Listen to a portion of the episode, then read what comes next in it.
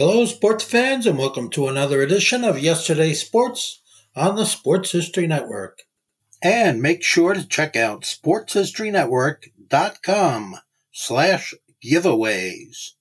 I have two signed books I'm giving away. One is titled No Nonsense Old School Weight Training, and the other is Reliving 1970s Old School Football.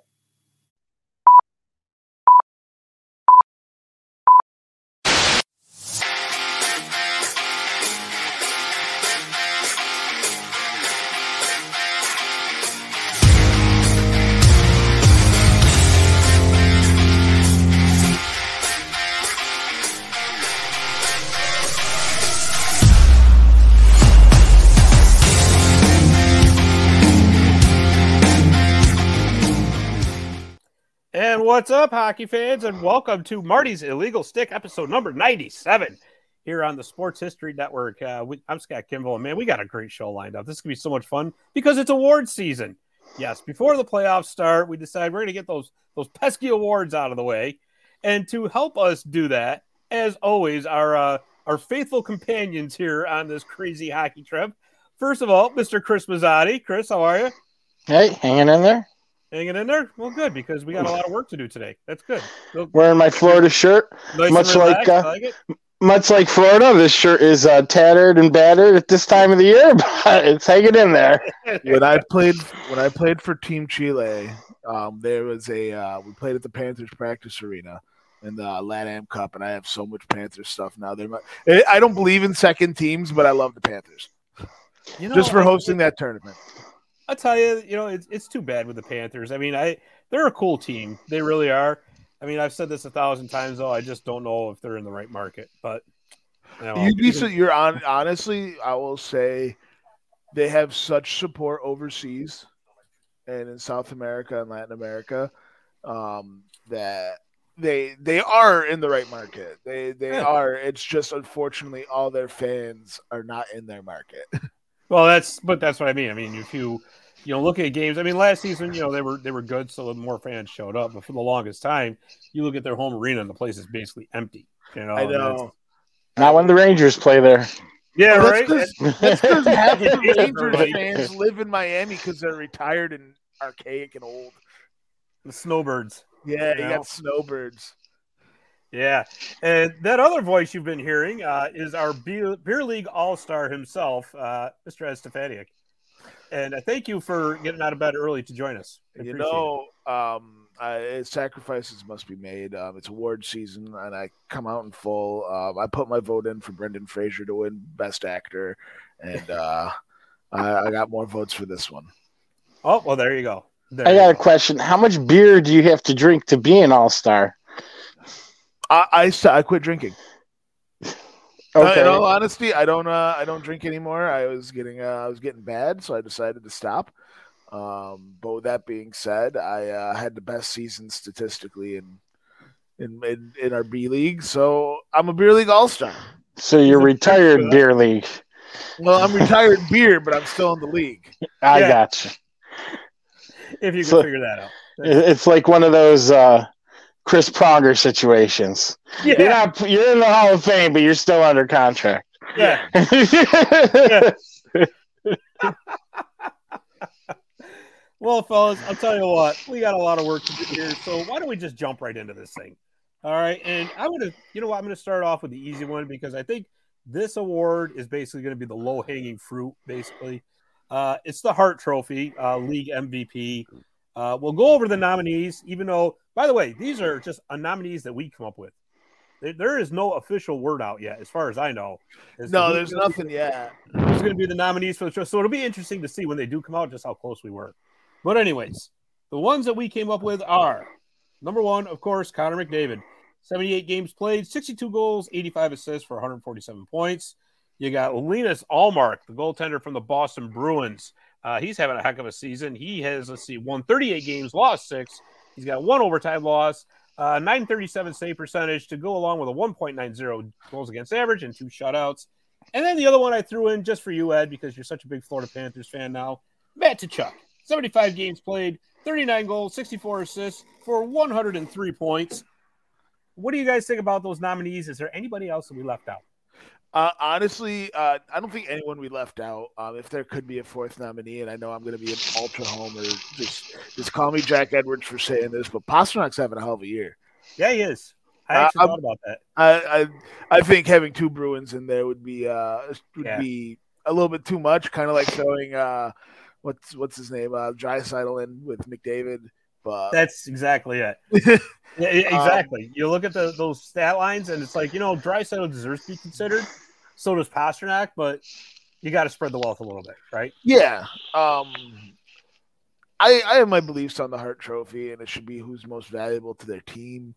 Uh, but I understand that sometimes, sometimes one the one one man pony show that is Connor McDavid is just too much to overlook. So honestly, Connor McDavid. Yeah, yeah. How about you, Mazzotti? Well, here's my thing with McDavid. I feel like he gets it's the, the the trophy is like Ed said, the player most valuable to their team. Now, obviously, McDavid's very valuable, but he's got Draisaitl. I feel like that waters down his valuability a little bit. Whereas, like, honestly, I, I was going to jump on Ed's bandwagon there. I think it's Pastrnak. I don't think there's a player in this league that's been more valuable to his team than Pastrnak, except maybe one, and that's Jason Robertson. Oh, Where are the Dallas Stars without Jason Robertson? They're dead. Are they even in a playoff position? No. Like, probably no. not. The kid's got 101 points. I mean, the top of this list is ridiculous because McDavid obviously is far and ahead away from everybody 147 points. Draisaitl's got 123. Forget Kucherov's and still kicking around at 106. Uh, then it's Pastrnak and Tkachuk at 103 and Robertson at 101. But in, if I had to look at that list of guys, I would say Robertson's the most valuable one. They're not going anywhere without him. Maybe Tkachuk. Those two have about the similar value to their teams, I think. I, yeah, that's that's really so interesting, much. actually. I, that uh, is.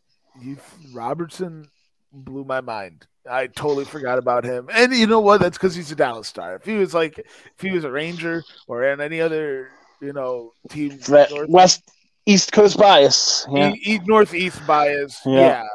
yeah. Then yeah, I I would I would definitely say he's a a, a shoe in for Hart Trophy. But man, you're right. You're absolutely right. Dallas would be nothing without Jason Robertson. Seguin Seguin's unreliable with his with his injuries. Benn's unreliable with his age. Jason Robertson is that is the is wow. The that's a really good call, Mazzotti. Actually, that's and Benn's had a good year. Benn I mean, I know people have been down on Benn, but he's had actually a pretty good year. Um, but Robertson's just, especially that first half of the season, he was just blowing people away. You know. Yeah, yeah he was keeping up with McDavid for a while. Yeah. You know what's interesting? I'm looking at it right now, and I know plus minus doesn't mean anything in this league anymore because of advanced analytics and, and all that, which to me, I mean, listen, analytics are a tool. I don't think that every decision in hockey should be based upon analytics, mainly because I don't still don't understand a lot of it. But, but I'll be the first one to tell you a lot of it's still above my head. And yes, I know plus minus can get skewed very easily. I understand that part.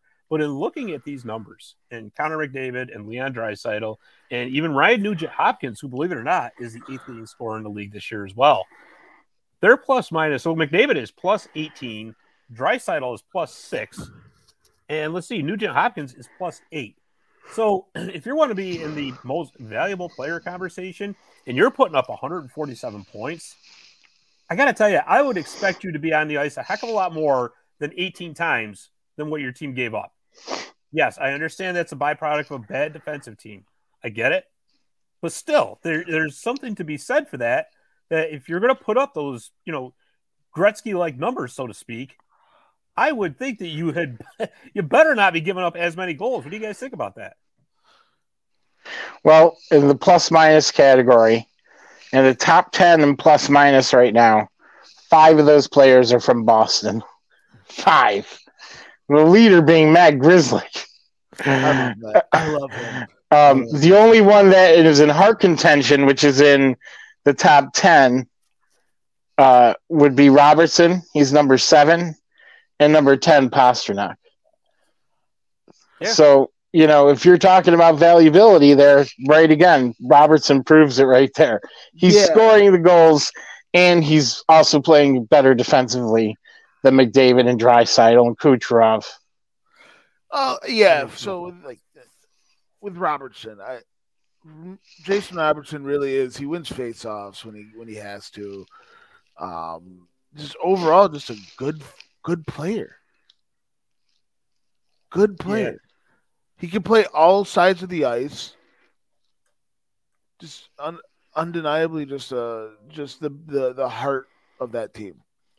You know, I think at the end of the day, when you're comparing apples and or, or apples to apples, and you look at this whole thing, we can probably nitpick apart everybody's game if we really wanted to, but it's awful hard to vote against the center as opposed to a wing when all things are, are relative, right? Because let's face it, on the ice, the center has more responsibility. The center has more face off responsibility. The center has more defensive responsibility, and that's not taken away from the wing. That's just facts. Yeah. So I, I, think obviously, and you know what's going to happen come award season. McDavid's going to run away with this award. I'll be surprised yeah. if anybody gets a, a, any other first place vote besides McDavid. To be honest with you, and they hardly ever give it to a goalie. Hardly ever. Right. I threw When's that last... just because I thought that was interesting. When uh, was Jose Theodore the last goaltender I, to win the Hart? Was it Carey Price? It was Carey Price. It was a Carey Price. Yeah, I knew it was a Canadian. I just yeah, didn't know. It was Carey Price. So, with that being said, those are all great arguments, and I'm not convinced that you know. I mean, listen, Connor McDavid's a great player; he's phenomenal. It's going to be I'm Connor also, McDavid, but I'm also just kind of there. To me, there's there's things about Connor McDavid that you know what, not for nothing. Too, you look at Edmonton, and and again, I don't want to go on a rant or anything like that. When are these guys going to start winning something? Right, because for seven seasons now, all we've heard about is Connor McDavid and Leon Draisaitl Connor McDavid, Leon Draisaitl. What do they have? One conference finals appearance to show for it? They've never even been to the Stanley Cup final. So yeah, if, you're, if, you're, going to be the second coming of hockey gods or whatever, you would think that after seven years, even as bad as defensively that team has been, something would give. Yeah, seven years. Can you believe that? Like, how about how about Auston Matthews on the same regard? Like these guys are supposed to be superstars of the league. They haven't even won a round. Like I'll tell you, I was I was doing some research for this this whole Hart thing, and I was looking for Auston Matthews. I'm like, where is he? He's he's, he's 22nd in the league in scoring. I understand he missed a few games. He's only played 70 games, but he has had a wicked off year. I mean, it's funny to say he's got 80 points and he's having an off year. Yeah, it's terrible. But, uh, no, off, right? Well, Auston Matthews standards, you know, he's got well, he's got 38 goals and 42 assists. That's believe me, that's nothing to sneeze at. Hanging out with Bieber too much. Yeah, he's yeah.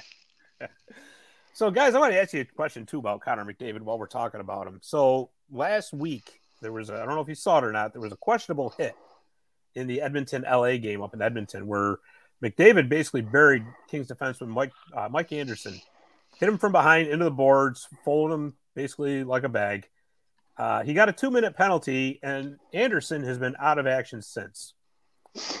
So, number one, do you think uh, Connor McDavid got a break because of, of who he is? Yeah. And let me ask you this: Is Connor McDavid a dirty player? He has shown flashes of dirtiness. He's had that five thousand dollar fine in the past where he just had a flying elbow right into somebody's just nose. Um, he he he shows he shows his frustration through dirty plays. Um, he doesn't do knee on knee or slew foots or anything like that, but he will take questionable hits. But he also get receives a lot of questionable hits. So I, I'm not saying it evens out, but his frustration, he definitely shows it a lot more, especially as of late. Um, he definitely got a break because he's Connor McDavid, though. Because if it was anybody else that isn't in Hart contention, if it was right. it, hypothetical, if it was Michael Bunting that did it, Michael Bunting right. would have got five. We've gotten five games. Because that's kind of the standard in the NHL, right? If somebody gets injured, that's when the Department of Player Safety starts looking at it. Yeah. Which, right or wrong, because I mean, I'm honestly, it shouldn't be that you have to go to the hospital to get a, you know, get a disciplinary hearing against somebody. I mean, that's yeah, that's the way it is in the NHL. Uh, Who did he hit? He hit Mikey Anderson, defenseman for the Kings, and it was blatant right from behind. And you know, there are some that are defending Dave say, "Well, he didn't drive him into the boards," and it's like he hit him from behind, and he went flying face first into the glass, and the and like he went down. He he tried. Did he leave his feet? Did he leave? Did he leave his feet? Yeah, the Connor leave his feet or leave the uh, ice surface. It didn't really look like he jumped. Instead, he just kind of drove him in from behind with the old two hand cross check. Yeah, I just saw it. That's a two. I would say it's a two. I'd say he got what he got. No, two really? two minutes. Yeah. Even even with an injury. Listen, it, what he did was it a hockey play? He does kind of hold up. He didn't come at full speed. Um, so I would say, you know, being that he kind of held up, even though he still hit the guy in the numbers into the glass, which they're trying to get rid of. Um, if I I didn't see it as a five. Now they could have called it a five and reviewed it for it, but if they say it's not a five after they review it, I believe it's not a penalty at all, right? They can't lower it to a two, can they? Yeah, they can. Yeah, they can. They can. They yeah. can lower. Well, then they, they should have probably did that to just to be safe to look at it. I, I but agree with that. I don't think the refs are in that mindset. I think hopefully with some of these refs that are retiring, that they might get into that mindset a little more not like all the time. Need every penalty we call the major, so we take a ten minute review to see what it really was.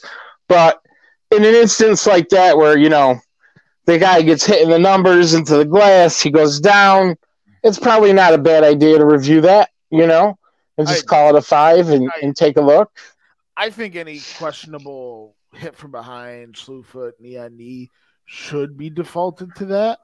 You know, just to just to see the intent um, you know, high stickings and hookings and any any real realistic like just you know two minute penalties. Nah, no, you can't review everything. But if it's a if it's a hit from behind, I mean, definitely, definitely see if the player turned into it. TJ Oshie crushed Lindgren in the numbers in the wall at center ice, but it was in the numbers. He came across the ice to do it, Lindgren's played one game since, and there wasn't even a two minute on that one. Here's so there's been inconsistencies. If a whole lot say, this let's, year. Let's just say the roles reversed. What if Mikey Anderson had done that to Connor McDavid? Uh, Mikey Anderson. Connor McDavid because... is out since since last week because of the hit. Anderson only gets two minutes and that's it.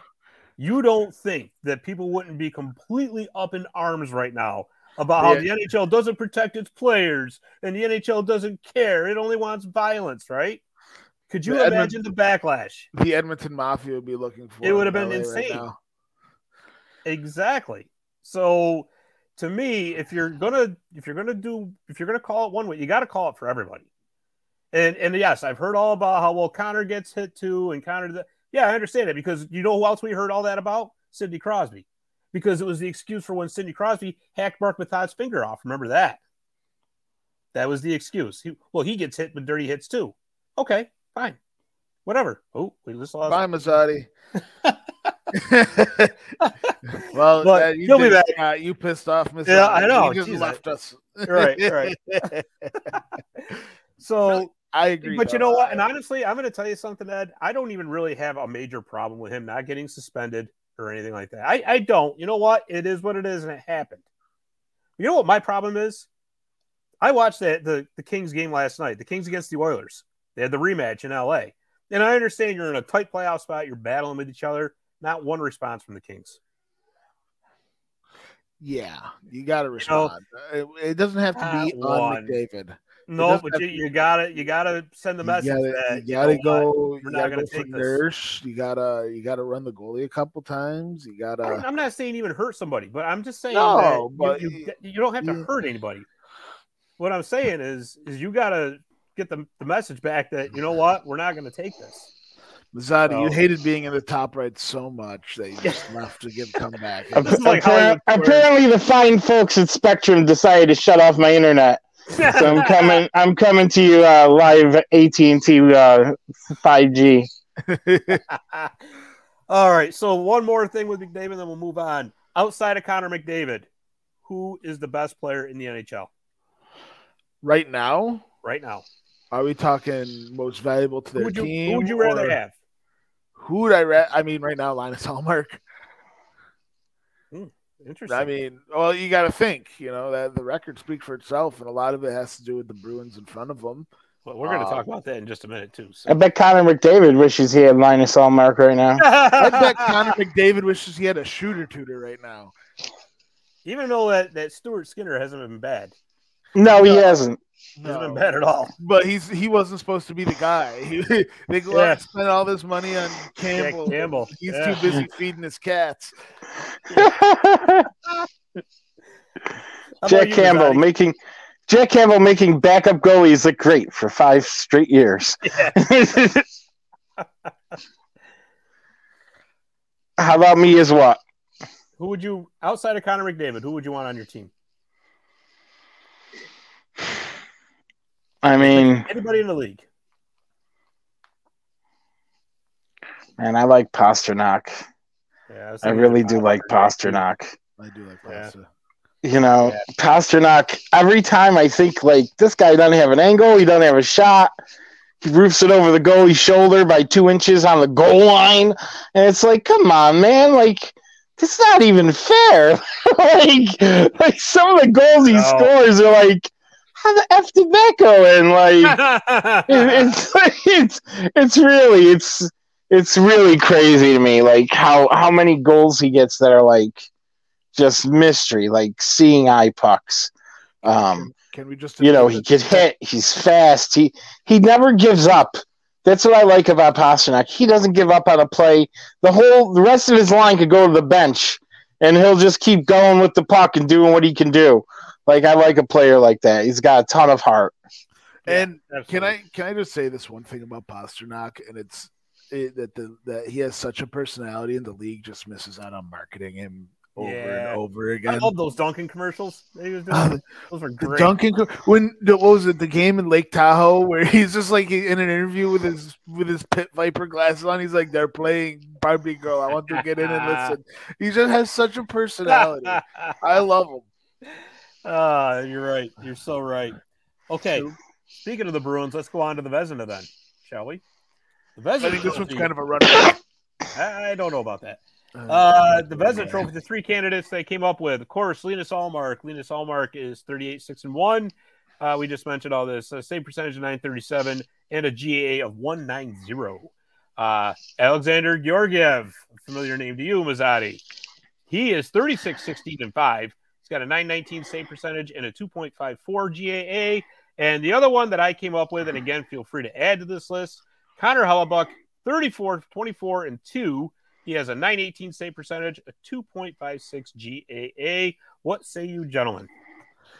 I think Ullmark by landslide. I, I, nothing against the other two, um, but the statistics are just the numbers are there for for uh, Ullmark with that goals against average and save percentage. It's a it's he's you know far and above statistically the better goalie. It does a lot, and again, does a lot of it have to do with the Bruins' defense and and what the what he has in front of him. Probably, you you don't have successful goaltenders. Goaltenders don't win on their own. So you know, I'm sorry. Go ahead. Yeah, I was gonna say, and it's but when you put up those those numbers, he had a sub one goals against average for like most of the season. He had like a not 0.98 up until the All Star break, which is insane. You know my problem with Linus Ullmark is he's not a king. Team, No, no, no. An NHL team plays 82 games in a season. Our season is just about over. you know how many games he started? 46. That is just above 50% of his team's games, right? Now, the, the numbers are phenomenal, but look at some of these other guys in that same category. So you got Georgiev, who started 57, Connor Hellebuyck started 60. Uh, even looking down the list, like Andrei Vasilevskiy's 58, Juuse Saros 59. Uh, these guys have played much more than Ullmark has. And that's not Ullmark's fault. But if you what I'm trying to say to you is if Ullmark had played the same amount of games as these guys, would those numbers be as spectacular? Because you're now running into the chance that he goes cold and those numbers blow up. Right? That's that's a possibility. Um I mean also you, you gotta gotta look at Bruins management here and sit there and say, wow, they got a one A and a one B. Oh no doubt. Oh, believe me, that, that's and, an ideal situation. Absolutely. Yeah. So it's not really on Gorgie or on uh, Ullmark, but you know, you could also you could also throw it the other way around and say, well, if they only have one goaltender and that one goaltender goes down, where are they? Um, but in the in the sake of the Vezina, it, it's hard to go against in my eyes. Those 46 games is nothing to slouch at. He still have five more games, and I'm sure he's going to start three of them. Okay, so that'll bring him to 49. Mazzotti, what do you think? I mean, I think it's Ullmark by a landslide. Um, I'd probably say the the, the you know the backup uh, votes probably go to like Hellebuyck. I don't know how much Georgiev gets. I mean, his his GAA is a two five four. Right. You know, it's not really. It's kind of high for a Vezina trophy, uh, whereas like I mean, every every goalie's had a rough year as far as that. But I mean, even Sorokin's only a a two point four. You know, um, and Sorokin's got five shutouts this year. You know, right. that's so a Georgiev though. Yep, he does. He does, but I don't know. It seems like I feel like those five shutouts in in LA, you know, or in uh, Colorado, you know, it's it's not quite the same as having five shutouts on Long Island to me, just because of the competition. Because you know, let's face it, the competition in the West has not been the same as the competition in the East this year. Um, yeah. And uh, I think Hellebuyck's had a hell of a year. I think he's he's really underrated. Uh, again, player most valuable to his team probably Hellebuyck. the Jets probably aren't even in any type of playoff conversation without him. Um, so, you know, uh, former winner Shesterkins haven't, you know, he turned it around, but he had a rough start to the year, especially with like how many goals were going in each game. Even though he got some victories there that were that weren't, you know, he was letting in four goals a game there for a while. Right. Um, so he's probably out of contention. Vasilevskiy, he has not had normal year. Uh, he's had some real stinkers of games this year. Um, I know because he's on my fantasy team, and he lets in seven. It just drives me crazy. Uh, you know, again, most valuable to his team, Juuse Saros. You know, Nashville's not in the hunt without him. Um, I wish there was two goalie awards, not just yeah, Vezina. William Jennings. Jennings Award. Yeah. The Jennings Award. Yeah, yeah, what's what's the Jennings? That goes to the best GAA, right? Best, yeah, or it's, best save percentage between. It's it's. Yeah, it's it's basically like a stat one. I wish there was like a Hart Trophy that literally was just for goalies. Like, what's the most valuable goalie to a team? Take all the goalies in the league who's the, who's the most valuable to their team, like right. because I feel like that that's not necessarily the Vezina winner all the time. No, and, I, I, agree. You know, like like Ullmark's been great. Don't get me wrong, but Swayman's been pretty great too. You know, and that's why they're they're dividing things well. You know, and it's and that's my point. Eh, yeah, yeah, I get it. And because you're right, he's like he doesn't have the heavy workload. He's got great numbers, but he doesn't have the heavy workload that all these other guys do. Right. So, but you can't deny he, he's been really great, and and I give him oh. credit. You know. Yeah, no, I, I, listen. There, there's no doubt about it, and I, I, think it's a great story because I liked him when he was out in Buffalo, back when they were yeah. awful. He was just getting lit up every night. Felt bad for the guy. Felt bad, yeah. You know, because really he was so good in Rochester. Exactly. I mean, and it's really nice to see him have this kind of success. It's just with me, and maybe I'm old school and I'm still used to the workhorse goalie, that kind of thing. I just can't. I can't bring myself to say, oh, a guy who only played in just over half of his team's games is the best. That's a very can't, take. I can't do it. So for that, my my vote's going with Hellebuyck. I'm telling you, because just for the simple reason, Winnipeg is nowhere near a playoff spot without him. And if he were to go down there, they're done. Whereas say Ullmark unfortunately had a, a some kind of an injury, Swayman mm-hmm. step right in. Yeah, let's be honest, Swayman can step in. Whereas there's nobody in Winnipeg that's going to do that. Um, you know, as far as Georgiev, and I think like Georgiev and Shesterkin are, are just mirrors of each other, especially if you look at the numbers this season. It's basically very much the same. But I think they also they're they're they benefit from being on great teams as well, just like Ullmark does, just like Swayman does, right? And that's not taking anything away from them. Hey, listen, you know why they're great? Because those because they play goal for those teams too. So it's a two way street. All right. I'm saying that for me and for my vote, Connor Hellebuyck has played in almost 75% of his team's games and putting up the kind of numbers that he has. Well, not as good as Ullmark's. Still, he's been in there more, and he has been a far greater reason to his team's success. Not far. I shouldn't. I shouldn't say it like that. But he has been more of a reason for his team's success than Ullmark has. Yeah, I would agree. And the third string in Boston is Kinkaid, correct? No, he got no. traded out to Colorado. Yeah, Kinkaid He's third. Colorado. But yeah, he was there all year, Kinkaid. Brandon, yeah, he was third string. Brandon Bussi he was and, okay uh, till the trade deadline. Then they moved him. Yeah, yeah, because okay. Brandon Bussi's been lighting it up in Providence for, for uh, well, the baby Bruins, whatever you want to call them. So I feel bad for Keith Kinkaid. I know. I hope I hope he has like a Tim Thomas type of career where like all of a sudden at the end he gets a shot and he lights it up because I don't think he got a fair shot in Jersey. And no. you know, you know, the Rangers, he was a third string. He got to play a few games, did well for him. Yeah. Um, but uh, you know, he's he's been kind of relegated to this AHL NHL borderline, right, and uh, right. I don't think it's fair. I I mean, you know, Toronto's Toronto's looking for goalies. Like a lot of teams are looking for goalies, and I think a lot of teams slept on Keith Kinkaid. Well, like, Toronto Toronto's too busy bringing back Cujo for a game. So are they really? Yeah, yeah Cujo feels the Cat's going to be it. Yeah, Cujo. Uh, Cujo was their e bug uh, yesterday. Awesome. Or two days ago. That is awesome. Yeah, they they caught him bringing his gear into the arena, and somebody asked him, "What are you doing?" He's like, "I'm the e bug," because Matt Murray got injured again. No way. Matt Murray injured again. What a shock! No, can't believe it. Honestly, like, and I feel bad for anybody who gets injured in the NHL. I don't care who they are. If they get hurt, I feel bad for them.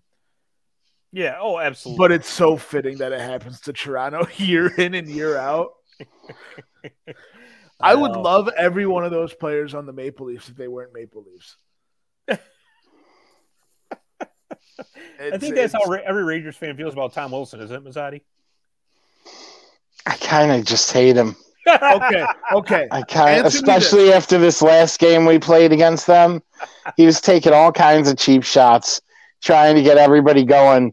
You know, to play. You, know, you can see the Rangers going like, "Where you guys in the standings? Have fun golfing in two weeks." Yeah, right, like right. They, they, they weren't biting at all. Like, no, we're not. We're not fighting against the guy who's not even making the playoffs. Have a good time. Like, Mazzotti, I got one realistic question for you.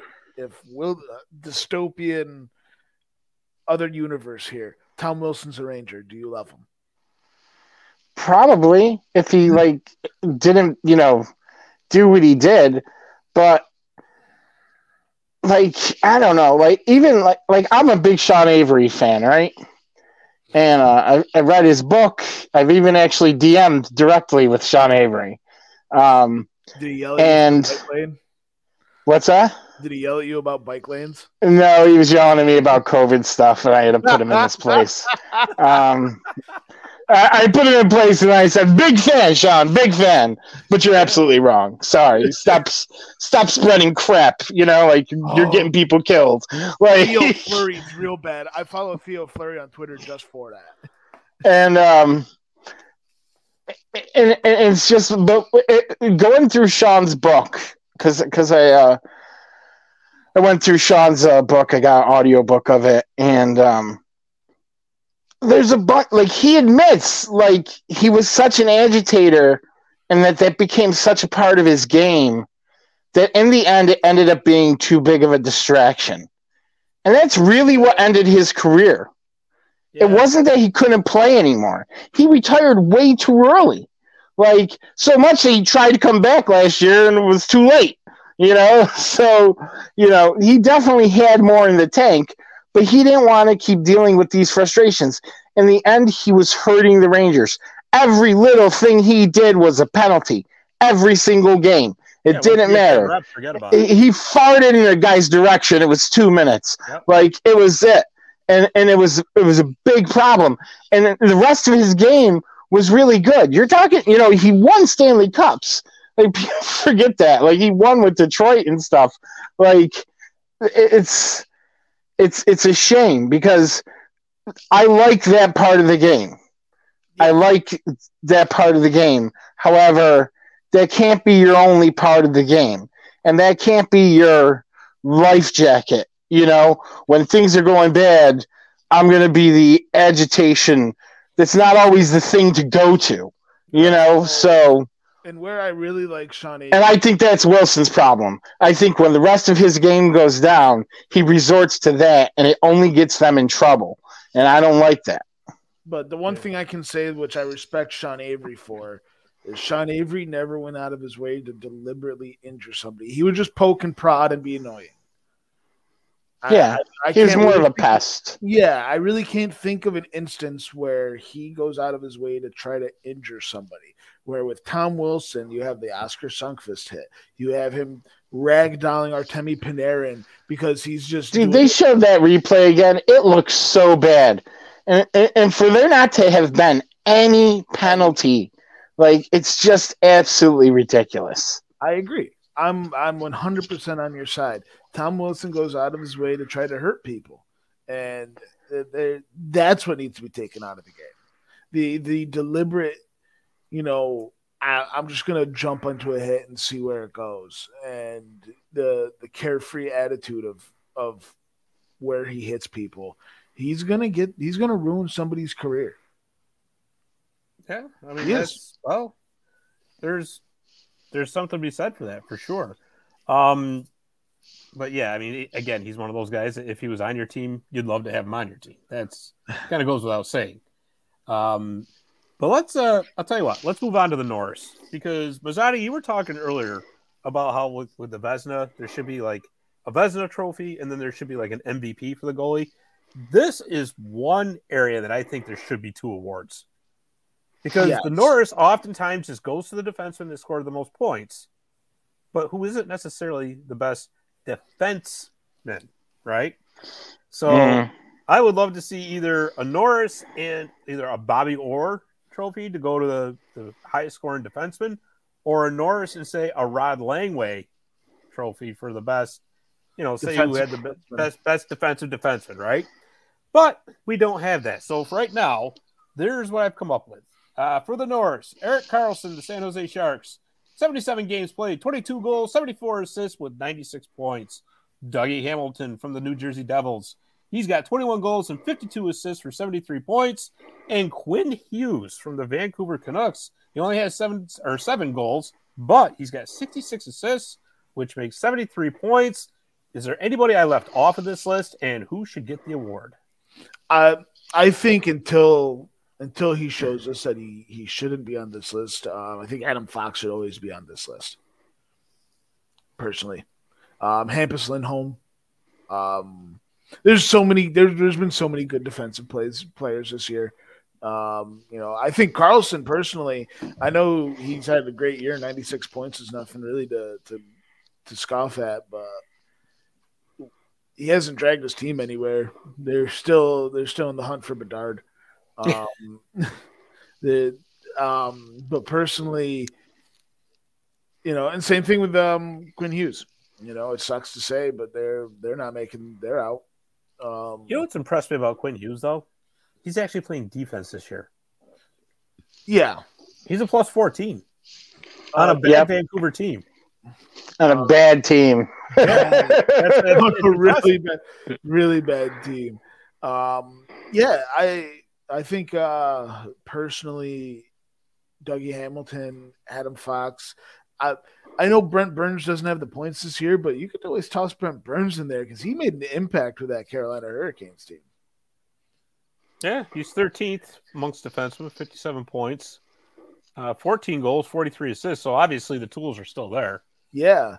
Um, he just doesn't have the workload like he did in San Jose, which I, his age, he's doing great. Um, it's going to go to Erik Karlsson. 96 yeah. points. It's it's going to go to Erik Karlsson. I personally think it should be playoff teams only. Um, because realistically, what good are you if you're not making the playoffs? Yeah, you know, but I, that would that would have disqualified Mario Lemieux from any award up until about 1989. So, I mean, Adam Fox won the year the Rangers didn't make the playoffs. You know, they came close. Um, but every game was a playoff. Okay, yeah, you're right. You know, they came down. It came that that was the year the league got canceled at the end because of COVID. Then they went to the the COVID Cup tournament, the playing tournament or whatever. Um, and, and Adam Adam Fox won that pretty handedly. Uh, I do think he should be in contention, but it's it's it's likely going to be a runaway with Karlsson. I do like Quinn Hughes. Um, I would be interested to see uh, how this gets voted because I don't know how many people actually like like Erik Karlsson, um, and it's just that to me it's the oddest turnaround ever. Like it really is. This, this guy went from a dumpster fire for a couple years in in San Jose to now he's the leading point getter in NHL for defensemen. Like, is this just you know a, a factor of Anaheim having no defense? Like, I mean, what? what I don't get it. Like, is say- it just them dining out on on Anaheim and Arizona all year? I don't know. Like, it has to be. In all, in all fairness, Vancouver and yeah. In all fairness to Erik Karlsson, he did have Achilles surgery a couple seasons ago. And they do say yeah. there's about a full year timeline before you're really fully recovered from that. So, um, obviously, he's not the defensive stalwart. He's never been a defensive stalwart. He's been no. he's been a fourth. Never. He's, he's actually he's always been a defensive liability. To be perfectly honest, he's a no, he's a fourth forward. Let's just call it what it is. Yeah, right. fourth forward. Which is he and he is the exact guy that I'm talking about when I say there should be like a Bobby Orr award. I feel honestly, I feel the same way about Dougie Hamilton, kind of, except Dougie Hamilton does play better defense than Erik Karlsson, Right. Like, you know, but he's definitely a, a defense. Dougie Hamilton's also a defenseman that's very offensive minded, like oh, extremely. And and I'm not saying there's anything wrong with that, but when you're giving an award for the best defenseman, shouldn't it, like you said, shouldn't it be for a guy that actually like plays defense a good amount of the time. Right. And when you get when you see, when I see Quinn Hughes, Josh Morrissey, and Rasmus Dahlin here in the top five as well, I'd rather give it to either any of those three guys over Karlsson or Hamilton. Dahlin's you know, that's a wrecking ball. you know, you mentioned Dahlin. I mean, what a what a turnaround for him. He's finally grown into that number one overall pick uh, hype that he came into the league with and the tools were always there. It was just a matter of everything coming together, and it really did come together for him this season. It did, but also look at it's it's starting to come together for Buffalo. Things are starting right. to take shape. You know, it was about it was about a matter of time for him. Yeah, it, it was. It really. I think he was kind of hindered with the the bad coaching and the bad. Oh, absolutely. That Buffalo team for years. Absolutely, absolutely. I totally agree with that. Totally agree. Uh, I got to tell you something though. My vote would go with Dougie Hamilton. I just I never thought of Karlsson as a, a defenseman. I just I can't put that out of my head. And and here's the thing too, right? With the new, the turnaround that New Jersey had this year, somebody's got to win something, right? I mean, at some point, Vanecek's not going to win the the Vezina. No, Hughes missed some time. He's not going to miss. He's not going to win the Hart, right? Nobody's going to win the Rocket Richard Award, but somebody somewhere has got to be recognized for something. So you, me, you can, can give Hughes the Selke. Yeah, yeah. That, that's the Bergeron Award. That's going to yeah, be the Bergeron. Say, they, they, just, they just keep that at Patrice Bergeron's house, and that's it. Yeah. Even after he retires, they're just going to keep. I would be sick if he wins it again this year. Really, Or he does Kopitar. not deserve it. He does not deserve it. but um, as far as Norris goes, I also like to state that Miro Heiskanen's had a great year, and Yeah. Uh, and probably the biggest surprise in this top ten is Brandon Montour, who's been Yeah. you know outstanding for Florida on a Florida team that's had a ton of ups and downs. He's still a plus nine.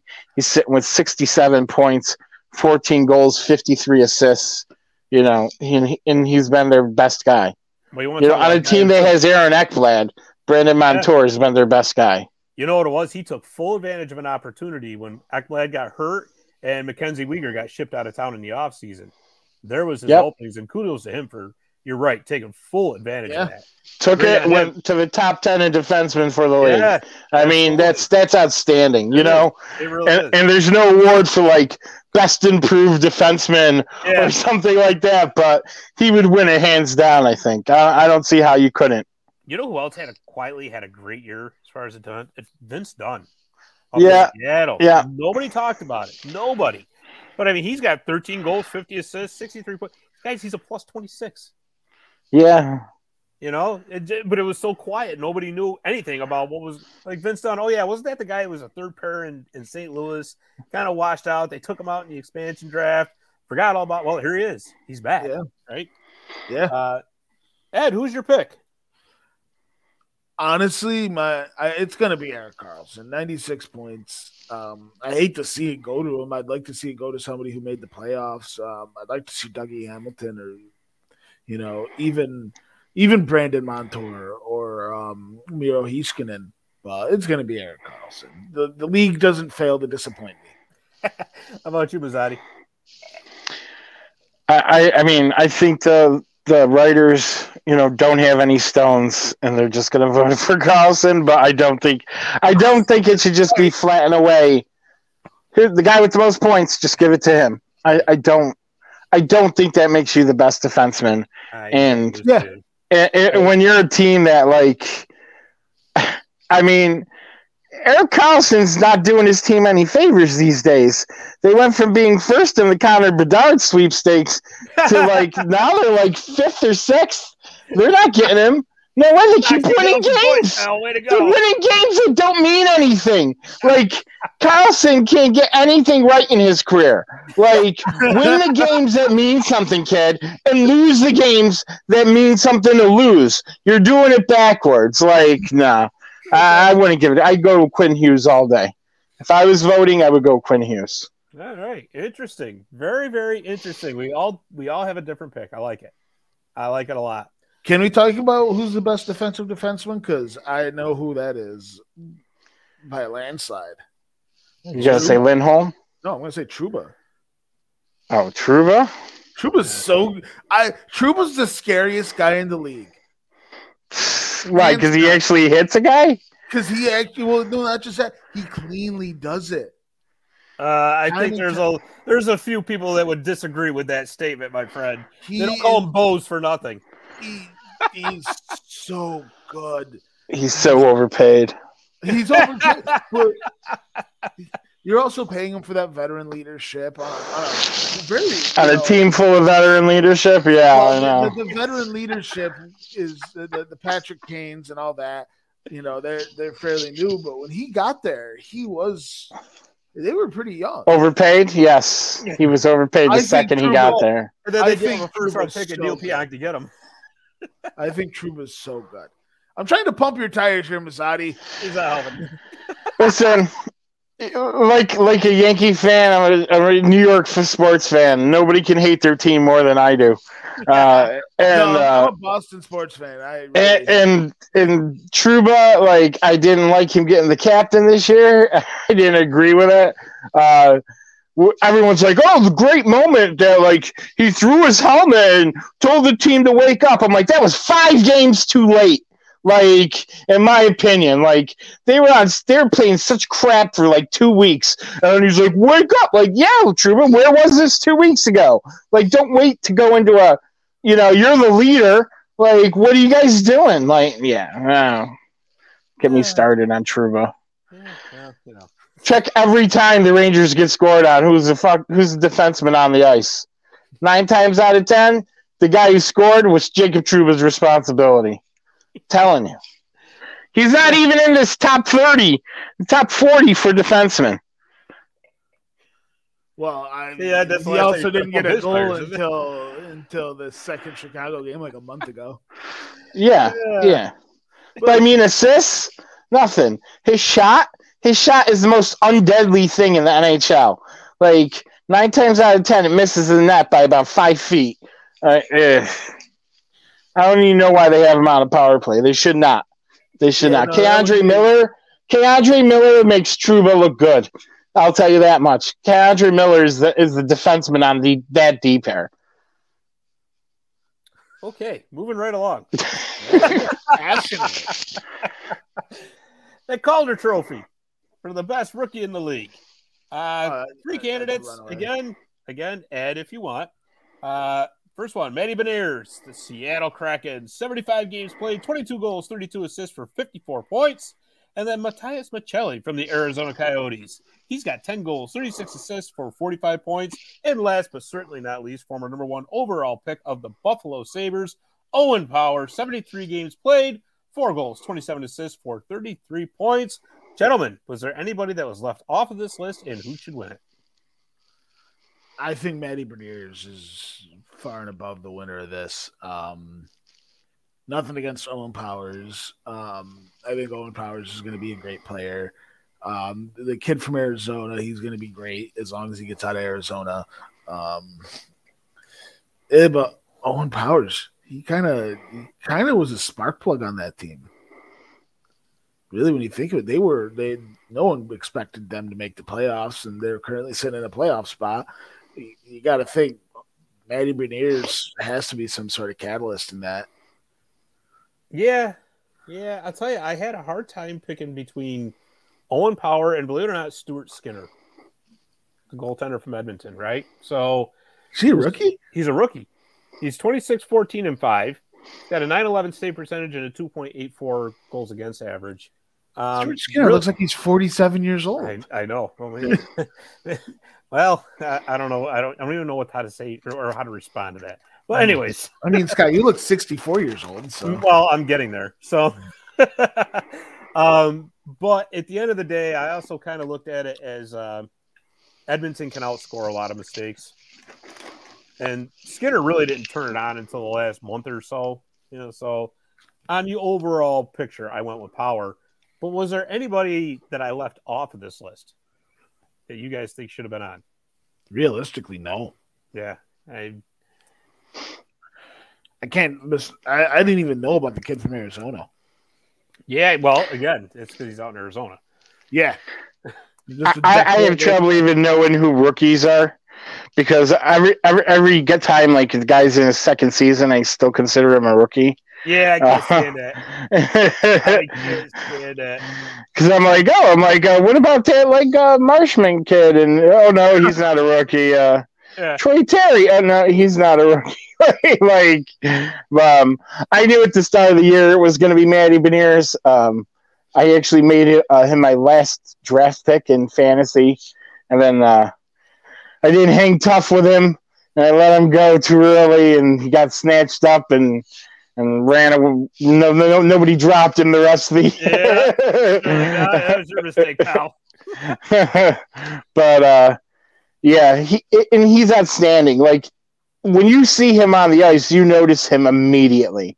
Yeah. Um, uh, you know, there's nobody else that I can think of that I'm just like that has they even that. I mean, he has the intensity of of skating like like McDavid and, and these guys that you notice immediately. MacKinnon, where you're like, who the hell is that? And then they're like MacKinnon, you're like, oh, of course. Yeah. You know what I mean? And I, I feel that uh, I feel that Beniers is definitely going to be that next name. You know, that's like, who the hell? Oh, it's Beniers. Yep. Okay. Mm-hmm. Yeah, that makes sense. You know, like, yeah. so I don't see how they don't, how he doesn't get a Calder trophy. Um, I think he should get it, take a nice picture with it, and send it to Sidney Crosby. I think I think you're absolutely right. Um, I think uh, with, with him, obviously with Seattle being in a playoff spot right now, which nobody expected. Obviously, it's a team effort, but he's had a huge part of that. Big and part. The one, thing, the one thing that Matty Beniers did for the Seattle Kraken, not only getting into a playoff contention, but they, they he afforded them the luxury of not having to rush Shane Wright. Yes, because let's not yeah. forget about that too, right? He I totally forgot he was a Kraken. Yeah, and because of Beniers playing the way he has, they don't have to rush him. They can let him develop. They don't have to put all that pressure on him right away. So that's the other big thing. And I think, yeah, it, listen, Maccelli's a nice story out of Arizona. It's, you know, good for him, you know, happy for him, uh, having a great season. Again, same thing with Owen Power. But, you know, Owen Power also doesn't have to have the pressure being the number one defenseman, right? You got Rasmus Dahlin there for that. Another yeah. fellow number one overall pick. Whereas Beniers is the guy. He is the guy in Seattle. And I think he's handled it very well and very deserving of the Calder. Let's put it this way. Right now, by the standings, could Seattle afford to give up eight points? Hmm. Well, let me pull the standings up here. I don't think they could afford to give up eight points. Let's see. If Seattle lost eight points right now, that would put them at 82 points. No. Uh, Honestly, they they, they would no, be out of playoffs. They would definitely be out of playoffs. Right. And and Matty Beniers has four game winning goals this year. Yeah. So that's eight points directly attributed to Matty Beniers. Um, yeah. He put them in the playoffs. Yeah. That's I, it. I totally agree. Yeah. I agree. And it's not out of the realm of possibility they can still get in the top three in that Pacific Division either. Kind oh, I wish they would. It's a tough... I wish they would because I'm dreading Edmonton LA series. yeah, right. yeah. Uh, I feel like I don't know. I, I don't know who I'd want to drop down. I think I want Edmonton to drop out of that top three, but I don't think it's going to happen. That would be that would be hilarious. I would love to see Connor McDavid just just implode. implode implode. said will request a trade at the at the off season. Yeah. Yeah. Well, if they slipped into their first wild card, they'd have to play Vegas first round. I think that would be a lot of fun. Edmonton, Vegas first round. yeah, it would be actually. That would be. So, guys, we got one more to cover here. The Jack Adams for the best coach, Mazzotti. What do you think some candidates should be for the uh, Jack Adams? You know, I don't think he's going to win it, and I don't hear people talking about it. Obviously, people are talking about Boston's coach. Um, yeah, he's done a great job this year. You know, obviously, Jim Montgomery's a good coach. Yeah, but and he'll probably get it. He'll probably run away with it. But honestly, for my money this year, especially with the rough start that they had, and people were calling for him to be fired two weeks into the season. Uh, so badly that the fan base apologized to the coach in the rink. I think you might know where I'm going with this. Is Lindy yeah. Ruff? Yeah, Lindy yeah. Ruff, man. Exactly. He's done a hell of a job with New Jersey this year with those kids. You know, for people that had written him off as being a coach after being a coach in Buffalo for so many years, he came. He was an assistant coach with the Rangers, uh, even as of last year. Uh, was it last year he left or the year before? two years ago. Two years ago. Two years. Okay, so the, two years ago, he, the Devils came to the Rangers, asked if they could, you know, and how nice of the Rangers. They could have told them, no, go, go eat a shoe. No, no way. we're not giving you. We're not helping you for nothing. Are you kidding me, New Jersey? Like, like. Awesome. But no, New York doesn't play like that. They're like, no, we love Lindy. If he wants to go be your head coach, let him go be your head coach. I you know, I'm that. Go eat a shoe. I love it. so, uh, and he's and, and really, you know, they were, they were the fans are chanting "Fire Lindy" two weeks into the season, and a month into the season, they're chanting "Sorry, Lindy." so, you know,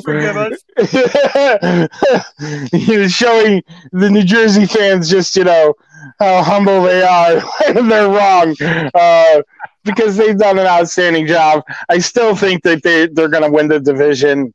Um, I think they're going to take Carolina. They're still just, you know, three points back with a few games to go. But Carolina, man, Carolina, I don't. People are, you know, sleeping that they're they're doing well because they're not. because no, they won last night, but they had they had a two nothing lead that they blew, and then they had to win it in overtime. And there's no three on three in the playoffs, Carolina. Good luck when that changes to six on six hockey indefinitely. When yeah. you can't get you you don't have all that open ice. Like so, uh, that's another reason I hate the three and three. But that's another topic. Uh, but I, I really think Lindy Ruff, for my money, should be the Jack Adams winner. Yeah, yeah. I mean, I, I can't disagree with either one of those picks. I was supposed to throw one more out at you too. Dave Hakstol, the Seattle Kraken, the job that he did up there not much to work with, but got everybody to buy in or buy in. Uh, yeah. Obviously, he's not going to win it.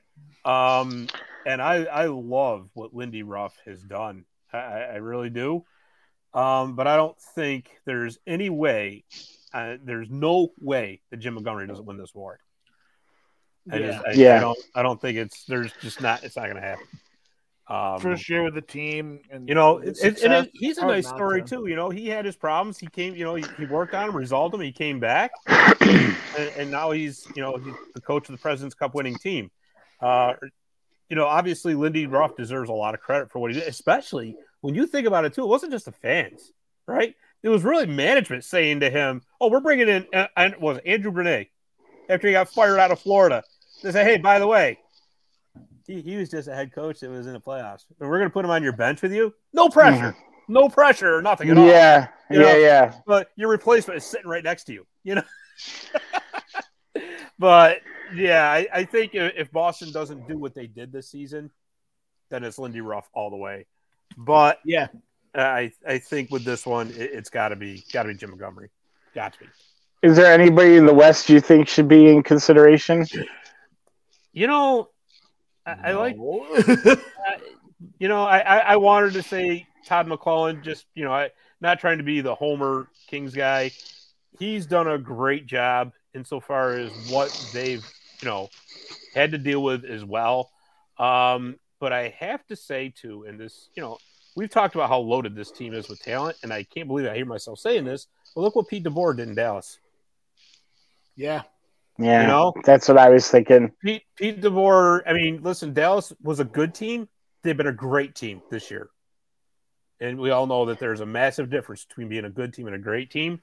Um, well, I just think that there was so much talent already there that you can't really put him over the top into any kind of a Jack Adams conversation. At least not over what Montgomery or Lindy right, right. But DeBoer like should be recognized. I think that he should be a nomination because he just keeps doing it. Like, yeah. it, it, and trust me, I hate it because every team he goes to, just about except for Dallas, I can't stand. And like he goes, the Devils they turn into a playoff team. Like he goes, this team they turn into a playoff team. Like he's like, you know, except you know he, he I think he's actually won playoff series, unlike Bruce Boudreau, right? So like, it's he's he's the next incarnation of Bruce Boudreau because right, uh, right. they make the playoffs. You get him, you make the playoffs. That's what that's what people GMs need to say when they're going to hire Pete DeBoer. Yeah. Well, if we get him, we're going to make the playoffs. We might not win the cup, but we're going to make the playoffs if we get Pete DeBoer. Yeah. My you know? Pete DeBoer is he always leaves teams worse than when he got there. well, he he seems to lose the room. That's what seems to get him out of town. Yeah. Like his message goes so far, but it doesn't go many seasons. Like apparently. Yeah. Yeah, he just he just leaves teams just dead on the side of the road. Yeah, scorched earth tactics. It's Yeah. not his fault though. No. It- it's the fault of them making the playoffs with him. See, they make the playoffs. The GM goes and trades all their first round picks for the next three years because they're making the playoffs. Then they lose in the first or second round. Then they fire the coach because they don't know what to do. And now the roster's depleted, and people think it's the coach's fault. Not the coach's fault. Yeah, Like, yeah. he did. All he did was get the team to the playoffs. And you know what? Pete DeBoer, I've heard, is a very pleasant guy, like a very nice guy. And unlike his replacement in Vegas, Bruce Cassidy, who I've heard nothing but bad things about as, as, as a person, as a person, heard he's an absolute, just wretched human. Well, I'll tell you, well, that'll be another discussion for another time. Let's just put it that way. Uh, well, that was fun. You know, we, we got the major awards out of the way. I mean, you know, maybe later, you know, a few weeks we can do the, the more minor awards and all that. But you know, I think we And I know the Selke. I know the Selke always goes to Bergeron, but just quick, the Selke. I think Zibanejad should be in the the nominee. I'm going to be curious to see who the nominees are for that. To be honest, Yeah. with you. I'm going to be very curious. It's going to be Bergeron, Kopitar, and some random guy. And don't forget the coveted Mark Messier award. Yes, we can't. we all know about the that. high requirements to get Yeah. that award. You need I'm to be gonna- selected by Mark Messier. Yes, Really? Mark, Yeah. yeah, yeah. That's it. much. He picks the award winner. It's whoever he wants. Yeah. I, I wonder how many emails and texts he gets from players. Hey man, have you, have you looked at my what I did this year? You know, I would love if he was just like Matt Zuccarello. That's Like, just pick. Yeah, I like him. I like him. He gives a lot of heart. Like, yeah. Uh, well, I'll tell you what, boys. Why don't we close this show out like we always do with the Zamboni Time Machine? The Zamboni Time Machine is brought to you by Zamboni.com, and the Zamboni name is used with permission. This week, the Zamboni Time Machine takes us back to 1970 when Charlie Finley bought the California Golden Seals. At the time of the purchase, Finley was a flamboyant owner of the equally flamboyant Oakland A's baseball team. The Seals had come into the NHL in 1967 and were already struggling as a franchise, so it was hoped that Finley would bring his outrageous marketing ideas from his other ventures to hockey and in the process turn the team around. One of the first things Finley did as owner of the Oakland A's was to change the team's colors to green and gold. So of course, that's what that was the first thing he did with, as the new owner of the Seals. Another thing he did with his baseball team was to make his players wear white cleats. So it made sense to Finley to have his hockey players wear white skates as well. Finley's lack of hockey background was obvious, and the players refused to wear them. Undaunted, Charlie showed up unannounced and made his general manager at the time, Bill Torrey, yes, that Bill Torrey, go down to the locker room and make the players wear the skates. Finley decided he didn't like them after all and instead came up with green, gold, and white skates for the Seals to wear. Believe it or not, this actually struck a chord with traditional powers like the Toronto Maple Leafs and Detroit Red Wings, who briefly implemented skates in their team colors with their uniforms. Another one of Finley's ideas didn't pan out so well either. That was to have a live seal as a mascot. The idea lasted one game, as the seal was brought out to center ice right before the national anthem was played. It barked and flapped for a minute, but then it must have gotten tired because it decided to take a nap right at the center ice faceoff dot. Suffice to say, it it took the entire crew to drag the sleeping creature off the ice so the game could start. and that, my friends, concludes this week's trip on the Zamboni Time Machine. I think the NHL needs more of that. But should that have been an omen for that franchise? can, can I just say, as a as somebody who grew up playing hockey, you see these football players with like the cleats that you can just basically swap colors out and do stuff like that. Baseball players, same thing. Basketball players have a million shoes they could choose from and in a million different color waves. Why do we just get stuck with black hockey skates?